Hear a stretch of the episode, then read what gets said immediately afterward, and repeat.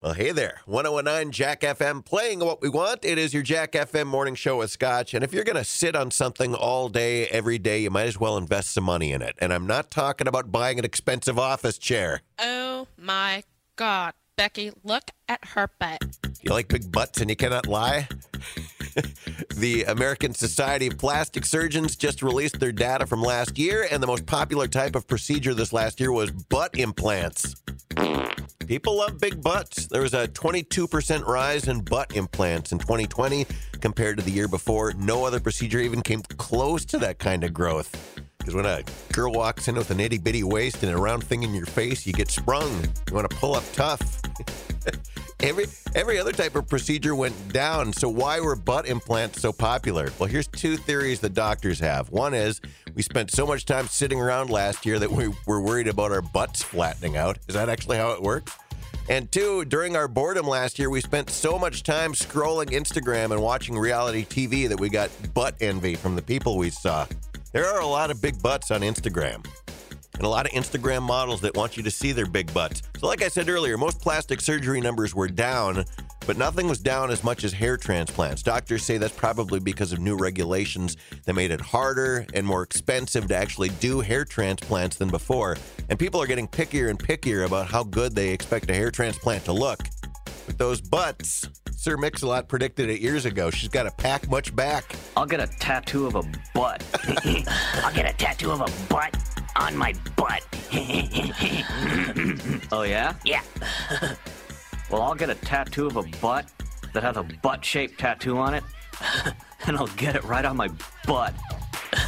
Hey, you know, sometimes we've got those stories that we go into depth a little bit more on, and then we've got those throwaway stories. This is a story that we don't really need to dwell on too much, but I just feel like I've got to get it out there. A new zombie action flick, Army of the Dead, almost had some full, legit, full frontal male undead nudity in it. I know, right? The movie's about a zombie outbreak in Las Vegas. Maybe some of you have been waiting for this movie. I don't know.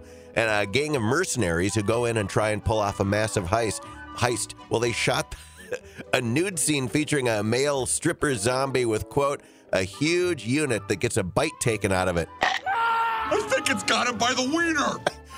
Uh, Zack Snyder, the director, said, quote, we thought that was maybe a little bit too much. So you almost got a bitten zombie wiener in the movie Army of the Dead, but it got cut. Well, think about it. It's something to chew on. So here's some cool news from The Office. One of the biggest mysteries of The Office has actually been solved. Remember back when Jan conceived a child with a sperm donor when she was dating Michael? This is for fans of The Office. We never actually found out who the father was. Well, Angela Kinsey and Jenna Fischer have got a, a, podcast that's called Office Ladies, and they just revealed who the donor was. Ooh. You ready?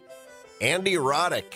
In an early version of the script, Jan tells Michael, and he says, The tennis player? And Jan says, Well, it's a little more than that. He's the sixth ranked player in the world, and he's won four Grand Slams. And Michael says, That's a lot of Grand Slams, I guess. And Jan says, and he's a humanitarian, something with orphans. Apparently, the writers may have made Andy the dad because he was a big fan of the show. Andy was friends with Rainn Wilson and had been to the set before. You guys, Andy Roddick was friends with Rainn Wilson, and he was a big fan of The Office, and he came by the set. I have to imagine. Mm-hmm that the reason they wrote it was a little bit of a nod to Andy, who has an amazing sense of humor. It's unclear why the scene didn't end up making the cut. Angela and Jenna aren't even sure if Andy knew about it. But there you go. Office cast secrets finally revealed. The father of Jan's baby, Andy Roddick. Or so the Germans would have us believe. What a sad state of affairs. Here's another sign that we're all getting worse and worse at any form of in person contact with other human beings. According to a new survey, 60% of people say they would rather get it on with themselves than with a partner. Oh my. Eh, excuse me? Two out of three people say the best climactic moments of their lives came solo and not with someone else. Survey also found the average person starts experimenting. experimenting with self action when they're 15. All right, this is more information than I need to know this morning. Let's get it on. You've highly offended me. I apologize. It's probably more of an NC 17 story. Let's, t- let's talk about cars a little bit. Uh, if you want to get good money for a car when you sell it one day, plan on driving around in a banana. or the Wienermobile. A new study looked at which car colors hold their value the best over three years, and yellow cars sell for the highest average price of any color. Yellow cars. You don't see a lot of yellow cars around. Rest of the top five colors that hold their value the best are beige, orange, green, and gray. I feel like there's a lot of gray cars up here in the Midwest. Maybe that's because we don't like washing them. I don't know if you, eh, how many of you own white cars, but boy, it's tough to keep a white car clean, isn't it? The car that holds its value the worst is gold. Yellow cars lose an average of about 20.4% of their value.